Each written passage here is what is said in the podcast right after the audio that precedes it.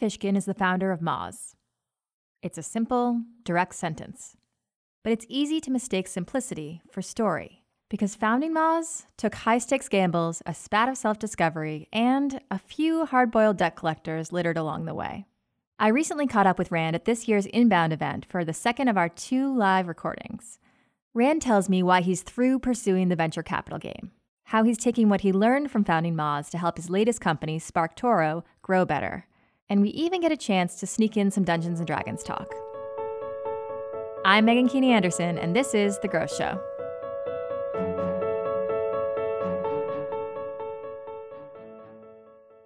Uh, the pillow game here is on point. It's really good. Yeah. It's pretty solid. I feel like it's a cruelty to have such nice decor for a podcast. I know, because no one can see it. Yeah, well, a very limited audience. But on the plus side, my shirt's wrinkled and I'm not wearing all that much makeup right now, so I'm in good shape. Yeah, uh, this humidity is not great for Any Hair, sort of hair, any sort of hair at all.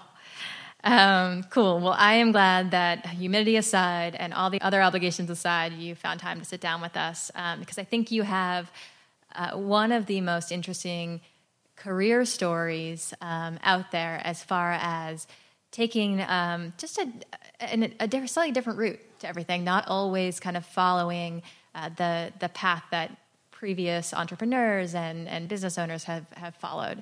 And so I want to spend a little bit of time on that, if that's okay with you, and start very early, Sure. uh, way back in college. Okay. Uh, where'd you go to school? Uh, the University of Washington. At the time, very affordable. I was making $4.75 uh, cents an hour at a part time job, and I was able to pay my tuition. Everybody in the room just got a little bit like uncomfortable about their own student student loans. So what were you thinking you wanted to do when you were there? I mean, I was really hoping that girls might someday like me. that was that was one of my big goals in college, um, and worked out right after I left. Not not so much during college. Uh, I think I technically was majoring in finance, which I have and had no interest in. It seems like a weird fit. Yeah, no, Knowing you not a good, not a good fit for me at all. I dropped out of school two classes away from graduating and uh, started working with my mom, Jillian. And she'd been running this company, this marketing consultancy for 20 years. Mm-hmm. It was her company I was joining, and I was just the, the web design person. That in and of itself, to sort of join a startup that is led by your mom, is Yeah. I'm pretty sure mom and son startup is the least commonly backed combination, co founder combination. not a lot of VCs going after that. No, they're not. How was she as a boss? She was a great boss, actually. Yeah. Great boss. I think um, the challenges that come from working with family come from when there's not a clear uh, power structure. Uh, my mom and I had plenty of years of tough challenges, and I think a lot of that conflict comes when it's not clear who is working for or with whom. Right. When you're trying to be partners as opposed to Yeah. sort of having that hierarchy. And that's tough too, right? Because I think, like, you know, as a young person, you're trying to prove your worth to your parents and prove your independence to your parents, and and then to also be working with a parent. That makes for a big challenge. Yeah. So what was tell us about the business? What what came of it?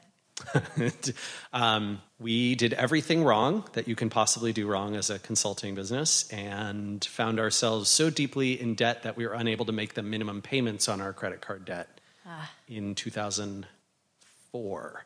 And then by 05, uh, our debt had gone from maybe like $150,000 to $500,000, you know, because the penalties and interest Yeah. up really quick. That's got to be a scary moment. Yeah, I mean, it's. Um, I think I, I opened Lost and Founder right with the uh, the story of the debt collector who found me at work and then was also waiting for me at home. Um, and those those guys are big and scary. Oh yeah. I mean, they're just there to serve you papers, but That- yeah. they take themselves as seriously as bounty hunters. Like, Yeah. I mean, I was super young too, right? It's a lot early twenties and just kind of clueless in a ton of ways and not thinking about what does this debt really mean and and how bad is it. Uh, I think it's scarier on reflection than it was in the moment, which is weird. Yeah. So what was the turning point? So I had started this blog called SEOmoz, just in my spare time, like a, a personal sort of project to share my challenges learning SEO. We basically, there's still, I know there's one guy who's still real mad that we couldn't pay him. So we, we stopped being able to pay our SEO subcontractors mm-hmm. right around 2004 or 5. And so I had to pick up all that work myself, right? And I didn't know the practice very well. Um, I had learned a little bit in like 02, 03, but you know, barely anything. And so I was trying to learn and, and do it for our clients. And it was SEO today is a difficult field to learn. Yes. But back then it was next to impossible. Yeah. There's just nothing out there, right? No the, resources. You're doing it all from just rumors and learning from people on the fly, trying things. Yeah. I mean, I would I would literally, you know, have like, okay, hey mom, can I can I use a hundred bucks? Because I wanna I wanna like have a phone call with this Finnish guy who like supposedly knows all this stuff about SEO. It was actually very helpful, and I I remember I had an hour long phone call with this guy him? from uh, on one of the SEO forums, yeah. like early SEO forum days, right?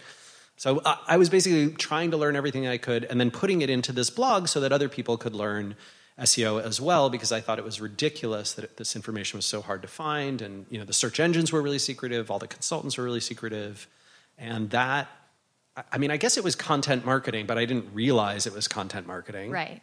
And it it took off. Yeah. So that that started getting us clients. It started getting me speaking gigs. Uh, it and the, the, blog posts are not any good, right? Like if you no, no if you go back and you read a blog post on you know Moz early days Moz, yeah, like from 2005, mm-hmm. 2004, 2006, you're gonna be like, well, this person cannot write well, and their topics are mostly uninteresting, and I'm not sure this is good advice. But I mean, I was one of the only people trying. Yeah, right? you were filling a void. Yeah, it was. It was basically me and Aaron Wall from SEO Book, if anyone remembers. Then SEOmoz started to gain traction and eventually started to expand beyond consulting and content. Yeah, so this was a totally unintentional like an accidental success story, right? We we had a small team in 2007. There were five, maybe six of us. Mm-hmm. One of them was a guy named Matt Inman, who people probably know better today as the Oatmeal. He's like a comic illustrator. Yeah. So we worked together for like five years, and Matt um, was a, a talented programmer, and I think he's he's since given up on that. He doesn't he doesn't enjoy it, but um, he built a bunch of tools because we were doing SEO work and he was like, "This doing this manually is ridiculous. Like having to go to Google and having to get PageRank and having to do all, just all this junk. Like I'll, I'll build a bunch of software that'll do all this stuff." Yeah. We were using it internally, and I was like, "Matt, I want to show this off to people. I think it'll help get us a lot more consulting clients and like higher paying ones if they can see you know these cool tools you've built." And he's like, "Ah, our servers can't handle the bandwidth. Like, no, we're not. We can't make it public." I was like, "Okay, what if we put up like a PayPal paywall?" and you have to PayPal us like 39 bucks a month before you can access the tools. And he was like, ugh, fine. A lot of engineers are grumpy, but Matt was particularly grumpy um, in a delightful way, like in a charming way. Uh, and so he did that, I think, over Christmas break, like the holiday break from 2006 to 7. And then we, we launched the software in February, and the software subscription by July was doing as much revenue as the consulting business. And we went, whoa, wait a minute. Did that surprise you? Yeah, we could, see it was not that was not the goal. Yeah. Right? The goal was I want to be able to show off our software to people so that we can get more consulting clients. Right. Not, oh wait, maybe software subscriptions is a great business model. So does that divide your attention too much? You know, having to basically run two companies, a consulting company and a product company? In some ways, yes, but it's also awesome when you have close relationships and consulting style relationships with lots of customers. Yeah. Right? Because then you can learn from them, you know, in the platform. It's not just, okay, well, how many people went to this page of the tool or that page of the tool and what do they do here or there? It's a much more interactive experience, right? You can learn a lot more right. from them. So I think that the consulting is what made us decent at making tools and software. Mm-hmm. And very frankly, I think the only reason we stopped consulting was because I I had it in my head A that I had to raise, raise a bunch more venture capital. Yep. And B, I kept hearing from all the VCs I pitched who turned me down that services revenue was basically the Satan of the world, right? That if if we had any services revenue, then we were technically more of a services company and I, I think that now all of them are probably eating those words, right? Yeah. Because the companies that have been very successful in B2B SaaS have been companies with strong consulting like presences. So, okay, but you did take it to VCs in the beginning. What was that experience like? Uh, in the middle of 2007, some investors reached out to me uh, randomly, and I had to Google venture capital. um, and I was like, oh, well, sounds interesting. Sure. Yeah. So I, I met for a few coffee meetings, and then in November, we, we closed around. Um, and that's when, I, that's when I became CEO. And yeah, for the next seven years, we sort of, you know, we grew 100% year over year. And, and every year, I think, you know, 2009 to 2012, I was down in the valley or out here in Boston or in New York Yep. pitching like crazy. So eventually, I did find an investor who, who sort of uh, believed in us in the market. And I think you can still go back and read the 2012 fundraising blog post and just you know get this like sense of extraordinary excitement and elation and relief. Yeah. All right. So I want to I want to fast forward a little bit. You know, for your new company, for SparkToro, you've taken a very different route uh, for funding. There's a few things that I, I, I realized I think as I you know grew older, got more mature, and had more experience around this stuff. Uh, one. I don't think the venture model is terrible if you are an investor. Um, I think it can work really well. You place, you know, 100 bets, five of those bets pay off, and they pay for the sins of the other 95. Yeah. If, however, you are an entrepreneur, the odds are stacked against you terribly, right? Like you might think you're one of the five, but statistically speaking, you're one of the 95, right? So in those cases where where you return, you know, very little or nothing, or just not a not a sort of interesting multiplier to the fund, uh, very often that does not have a very fun ride for the entrepreneur Yeah. um, or for the team around them. Uh, it often sucks for the customers of that company, right, who don't get sort of the product and the service that they hope for, at least not for a long time. Um, it's, I think, extremely not fun for the friends and family of the entrepreneur and leadership team and sort of early founding team. Um, and it's not, it's less financially rewarding than most big company jobs. So it, you know, it's it's just a gamble, right? If you you know if, if those are the the dice you want to roll, Yeah. the casino is happy to you know have you come in, but I think for most businesses it's it's not great. And uh, I mean the other the other big thing that I realized with SparkToro is I don't I am not passionate about building a monopoly. In fact, I would say I'm the opposite of that. I don't really like monopolies. I don't think they're a societal or economic good. I, I, I don't think so highly of myself that I, you know, sort of have to, to be be, that. guy. Yeah, like I, I think I would be a very happy person with a company that you know makes a few million dollars a year in revenue and a good portion of that is profit. Uh, but that model is totally unaligned with institutional capital. Right. So I needed an alternative. And very frankly, there's not a lot out there. And so we had to roll our own. Uh, and so basically, what we did is we crafted a very unique structure. You can find the documents on the SparkToro blog. I, I put everything in an open source uh, Google Drive folder, and I had our attorneys, you know, spend a few extra hours kind of making it open source so that anyone can plug in their information and use it. And a few companies already have, which is awesome. And basically, it, the structure is an angel investment round where 35 investors put in between 25 and 100,000 each. Uh, they own a pretty similar, you know, between 20 and 25 percent, which is pretty standard for for sort of angel type rounds, even in the venture world. And they have the option of you know getting either their uh, money back or their pro rata in an acquisition. They also get uh, dividends paid to them uh, from profits. So even if you think, well, is Spark SparkToro going to be a five or 10x return? Maybe not. But the risk out. Yeah, right. The first, the first uh, 1.3 million, which is how much we raised, the first 1.3 million in profit that we make goes back to investors, and that's before sort of Casey and I can bring our salaries up to market, and that's uh, before we get any participation in the profits. And so this is a way to like be very investor friendly, but also very founder friendly. Very frankly, SparkToro could be a great success to its investors if it only ever reached $3 million in revenue, which Yeah. is extraordinarily unusual. That is a different bar than Very different. most companies. Yeah. Now, granted, that's not what I want to build. Yep. I would like to build a, a big, exciting company that, you know, I hope that I think this might be a great big market. But I think it's crazy to sign yourself up for, we will absolutely fail unless this is a billion dollar market. Right. What?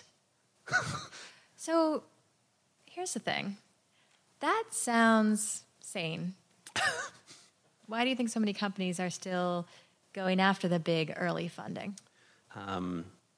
I think this is actually an ugly externality of a law that was changed in the 70s or 80s around capital gains taxes. Oh, we, we just got real. No, I'm serious. So, like, so uh, basically, the, the the creation of venture capital and private equity as you know as asset classes came about because people with lots of money did not want to pay taxes on their gains, so they lobbied the government to have you know this much smaller. Like, well, what if we invest in stocks and we make gains in stocks? Okay, we'll only tax you whatever it is, twelve percent, fifteen percent. Uh, 18%, Right. those kinds of things, instead of 35, 40, 50, or, or much higher numbers that, that were previously around. And so you got capital flooding into these asset classes and then seeking returns in them. And venture funds and private equity funds and accelerators all take advantage of that. So, you know, if, if tax avoidance is what is driving, you know, this field, then you're going to have people looking for, well, how do we make sure that this is considered stock in like a corporation?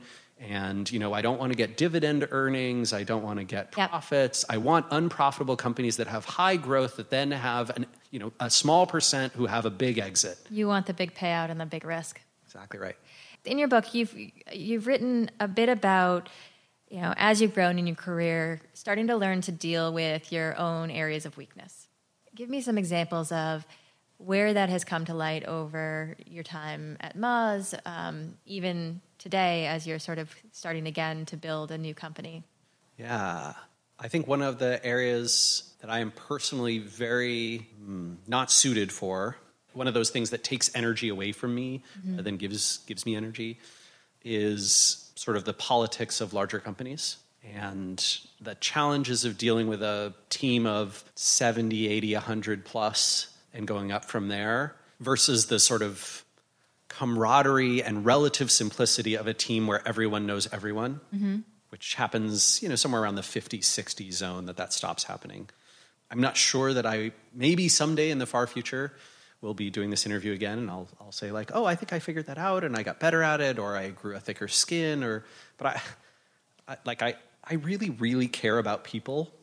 Not like, I, I care about people broadly and also individually. Okay. And I think the latter is quite a weakness for a leader at a large company, right? Because the job of a leader at a large company is to, um, you know, do like Spock from Star Trek and sort of sacrifice the good of the few or the one for the many. And I am not good at it. Yeah. I'm not good at it. And I'm not good at living with the consequences of it. And I'm not good at dealing with the stress and the pain of, of even the one person I feel like I let down, or the person I didn't, I feel like I didn't let down, but they feel let down. That haunts you. It does. It haunts me. I think that there are two diametrically opposed things that are both true in the world of entrepreneurship. One of those is it is wonderful to have big dreams and to chase those dreams with your whole heart.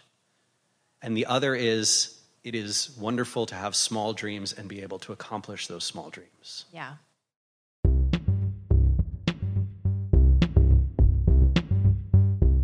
Interested in picking the minds of self made entrepreneurs? Then check out the Growth Everywhere podcast, hosted by Eric Siu. Eric interviews entrepreneurs who took an idea from a garage or a bakery in the case of Larry Kim and turned it into a multi million dollar business. Some of our favorites hooked author Nir Eyal on why products become so addictive, the League founder Amanda Bradford on creating an exclusive dating app for successful professionals, and FabFitFun co founder Michael Broukhim on why he went into the subscription lifestyle business. Find growth everywhere wherever you get your podcasts. Okay, back to the show. In the tech space, there's this constant kind of glorification of like, oh, it's the hustle and it's, you know, Oh, my second least favorite word. yeah, work hard, play hard, stay up all night, move fast and break things, you know? And by the way that you are grimacing, it feels like that's not exactly the kind of company you Place all your meals with Soylent. Tech Bro. Is that? Do you feel like there's a sea change happening? Are there more people like with your mentality these days that are really sort of starting to think more about reasonable ambitions? I, I wish the answer to that were yes. I'm not sure if we're just in, like, if I live in a little bubble where I've surrounded myself with the people who think, like, it is okay to work 35 hours in a week and get done what you need to get done, and then not beat yourself up the rest of the week because you're spending time with your family or you're relaxing. You're, um, this, is, this is my humble brag of the moment. On Tuesday night, I got to play Dungeons and Dragons with Anita Sarkeesian. Like, I, Anybody there's else? no way No? that I am cool enough to be able to do that. No way in the whole world that, like, I, How did that come about? oh my God. Uh, our friend Dan Shapiro is friends with Anita, and she was in Seattle visiting for PAX, and she came over to our house and we played D and D, and it Came was to your house. us to my house. My table is now sacred. Yeah. Geraldine and I were just playing, trying to play it cool the whole time. We're like, oh, not starstruck. Yeah, it's really cool. Whatever. So, okay, when you are not doing just bizarrely awesome things like that, what does a typical week look like for you if you are trying to build this company where you can go home at the end of the day? What does your schedule look like right now? Yeah, so uh, actually, this is this is another big change for me. I am working from home for the first time in my adult life, my Oh, I'm a big fan of that. Yeah, it's uh, it's been really wonderful. Um, I, I I am much more productive, right? So if you know if the, the quantity of work is is sort of X, I felt like I was always struggling to get done X and also to not be a shut up and go away from me person at work, Right. at the office when you're surrounded by dozens or hundreds of your coworkers, um, and and you don't you don't want to be perceived as someone who like sends other people away and, and doesn't have time for them, but at the same time you know, if you have a lot to do, Yeah. uh, that's really hard. Whereas I- have literally found myself inbox zero. All the things I promised to myself and Casey that I would do are done, and it's 3:30 p.m. And I'm like, oh, oh God, what's happening right now? what is going on? Um, Nobody move. yeah. Is there a pull with SparkToro to do everything differently than you did with your previous companies? Or are there things that you're carrying over? One of the things that um, I absolutely realized is that when you are building an audience, when you can build an audience before you have a product, that can be a wonderful thing. So um, Casey and I have been taking a little bit of a different approach. You probably have noticed I'm not like blogging every night anymore, uh, but instead trying to take a more scalable tool-like approach. So we're trying to build some free tools, free resources, the trending thing. Uh, I think we're, in a few weeks here, we're going to have a what percent of your followers are Russian bots tool. Always a crowd pleaser. Yeah, no, I should go over real well in some places. Yep. And uh, I, I was thinking I should write an op-ed for the New York Times about it, maybe. Just submit it anonymously if you can. Okay, yeah, that's a good be idea. Yeah.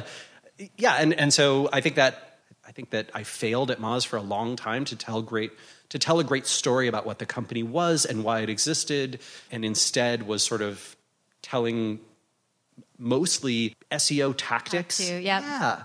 So, what are you thinking the story of SparkToro will become? Uh, hard to say now. That's I'm still in research phase on that, but sort of two two ideas. One, this idea that it is lunacy to take all of your marketing budget and effort and spend it almost exclusively on Google and Facebook ads, which uh, let's be honest, a ton of companies do exactly that, and that, that is why those companies, those two companies, are so powerful. Uh, however, I think that it's really hard to go the other direction to say, hang on, what are all of the places that I could do marketing and still reach my audience if I don't have Google and Facebook algorithmically, programmatically figuring that out for me? And I think if, if SparkToro can help make that transparent, that does two wonderful things. One, I think marketers will spend their budgets more wisely and their efforts more wisely, organic and paid. Uh, I also think there's a tremendous number of content creators and influencers and podcasters and media organizations and journalists, right? And all these people who are influencing these groups uh, that marketers would kill to reach who have no access other than, well, I guess I'll put some AdSense or some, you know, Facebook retargeting Right. on my page and fingers crossed. Total mystery of how to get discovered. Yeah, and that that sucks too. And so I think this, you know, the story for both of these sides is we will help you find each other. We're just going to tell you, oh, you want to see what chefs in Los Angeles pay attention to. Well, it turns out this YouTube channel is watched by a lot of them, and uh, these three podcasts are very big with them, and these two events, and these six blogs, and this you know media source, and Eater Los Angeles, you know whatever it is, Yeah, right? Absolutely. I am very excited to see the story of SparkToro continue to develop and take shape. Um, and I thank you so much for spending the time with us. my gosh, Meghan, thank you so much for having me. Cheers.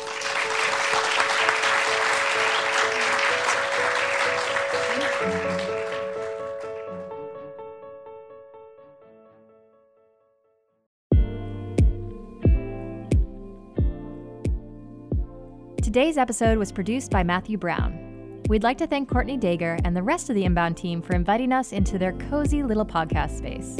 It was just delightful. If you haven't subscribed to the show yet, I'm not mad. You still have plenty of time. And it just so happens that the perfect time is in 15 seconds when the episode ends and you need to find your next show to listen to. So do me a favor and hit that subscribe button then. You're my favorite. As always, I'm Meghan Keaney Anderson, and thanks for listening.